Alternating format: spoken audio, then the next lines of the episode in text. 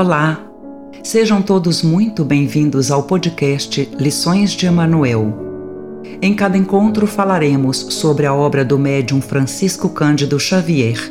Leituras, estudos, comentários nos aguardam para muito aprendizado. Que seja proveitoso para todos nós.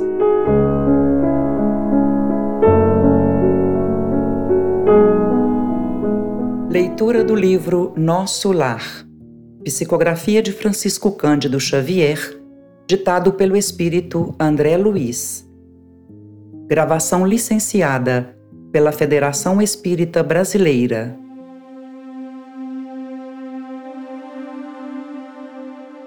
Capítulo 32 Notícias de Veneranda Agora que penetrara o parque banhado de luz, experimentava singular fascinação Aquelas árvores acolhedoras, aquelas virentes sementeiras reclamavam-me a todo momento.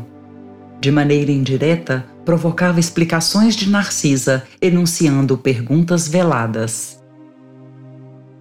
No grande parque, dizia ela, não há somente caminhos para o umbral ou apenas cultura de vegetação destinada aos sucos alimentícios. A ministra veneranda criou planos excelentes para os nossos processos educativos. E observando-me a curiosidade sadia, continuou esclarecendo. Trata-se dos salões verdes para serviço de educação. Entre as grandes fileiras das árvores há recintos de maravilhosos contornos para as conferências dos ministros da regeneração. Outros para ministros visitantes e estudiosos em geral reservando-se, porém, um de assinalada beleza para as conversações do governador quando ele se digna de vir até nós. Periodicamente as árvores eretas se cobrem de flores, dando ideia de pequenas torres coloridas, cheias de encantos naturais. Temos assim no firmamento o teto acolhedor com as bênçãos do sol ou das estrelas distantes. Devem ser prodigiosos esses palácios da natureza, acrescentei. Sem dúvida, prosseguiu a enfermeira entusiasticamente. O projeto da ministra despertou, segundo me informaram, aplausos francos em toda a colônia. Soube que tal Sidera havia precisamente 40 anos. Iniciou-se então a campanha do Salão Natural. Todos os ministérios pediram cooperação, inclusive o da União Divina, que solicitou o concurso de veneranda na organização de recintos dessa ordem no Bosque das Águas. Surgiram deliciosos recantos em toda parte. Os mais interessantes, todavia, a meu ver, são os que se instituíram nas escolas. Variam nas formas e dimensões. Nos parques de educação do esclarecimento, instalou a ministra um verdadeiro castelo de vegetação em forma de estrela dentro do qual se abrigam cinco numerosas classes de aprendizados e cinco instrutores diferentes. No centro funciona enorme aparelho destinado a demonstrações pela imagem, à maneira do cinematógrafo terrestre, com o qual é possível levar a efeito cinco projeções variadas simultaneamente. Essa iniciativa melhorou consideravelmente a cidade, unindo no mesmo esforço o serviço proveitoso, a utilidade prática e a beleza espiritual. Valendo-me da pausa natural, interpelei. E o mobiliário dos salões, tal como dos grandes recintos terrenos? Narcisa sorriu e acentuou. A diferença.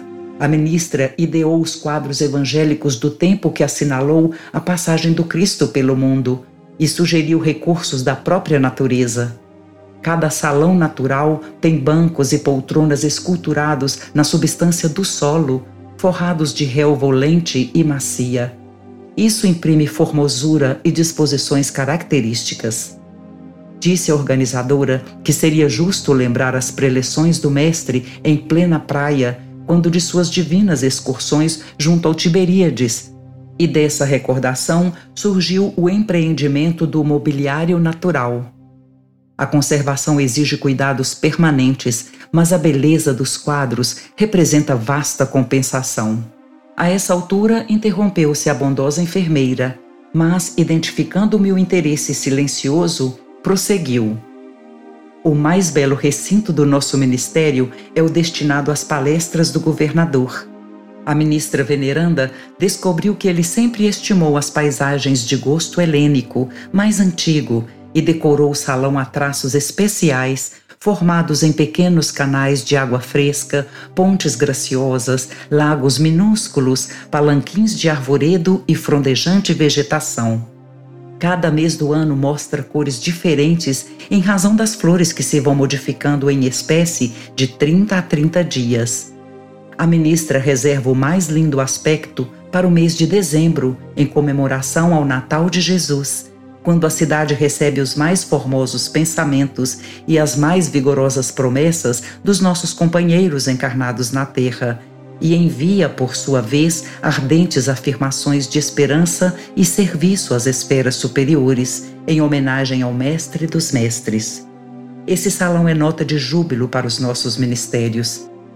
Talvez já saiba que o governador aqui vem quase que semanalmente, aos domingos Ali permanece longas horas conferenciando com os ministros da regeneração, conversando com os trabalhadores, oferecendo sugestões valiosas, examinando nossas vizinhanças com umbral, recebendo nossos votos e visitas e confortando enfermos convalescentes.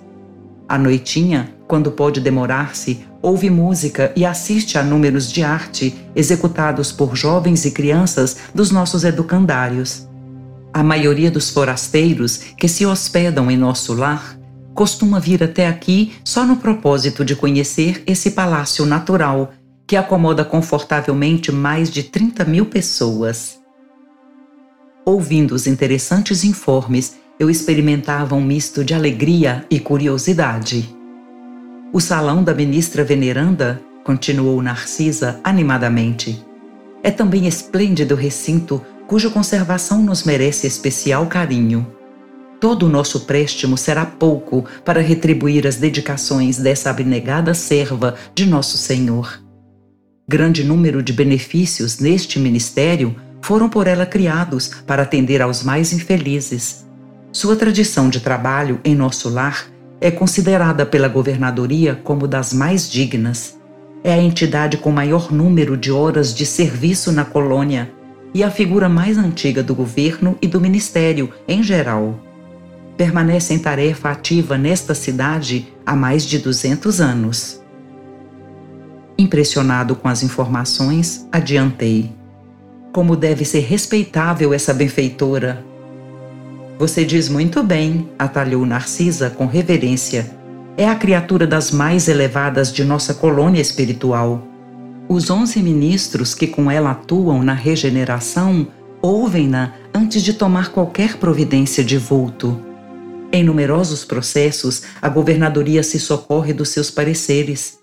Com exceção do governador, a ministra veneranda é a única entidade em nosso lar que já viu Jesus nas esferas resplandecentes, mas nunca comentou esse fato de sua vida espiritual e esquiva-se a menor informação a tal respeito. Além disso, há outra nota interessante relativamente a ela. Um dia, há quatro anos, nosso lar amanheceu em festa.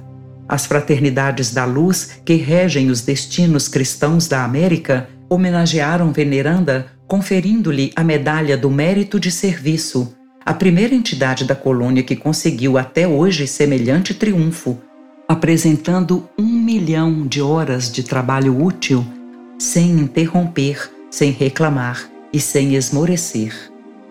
Generosa comissão veio trazer a honrosa mercê, mas em meio do júbilo geral, reunidos a governadoria, os ministérios e a multidão na Praça Maior, a ministra veneranda apenas chorou em silêncio. Entregou em seguida o troféu aos arquivos da cidade, afirmando que não o merecia e transmitindo-o à personalidade coletiva da colônia, apesar dos protestos do governador. Desistiu de todas as homenagens festivas com que se pretendia comemorar mais tarde o acontecimento, jamais comentando a honrosa conquista. Extraordinária mulher, disse eu, por que não se encaminharia a esferas mais altas? Narcisa baixou o tom de voz e declarou: Intimamente, ela vive em zonas muito superiores à nossa e permanece em nosso lar por espírito de amor e sacrifício. Soube que essa benfeitora sublime vem trabalhando há mais de mil anos pelo grupo de corações bem-amados que demoram na terra e espera com paciência. Como poderei conhecê-la? Perguntei, impressionado.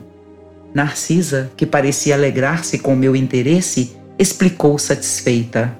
Amanhã, à tardinha, após as preces, a ministra virá ao salão a fim de esclarecer alguns aprendizes sobre o pensamento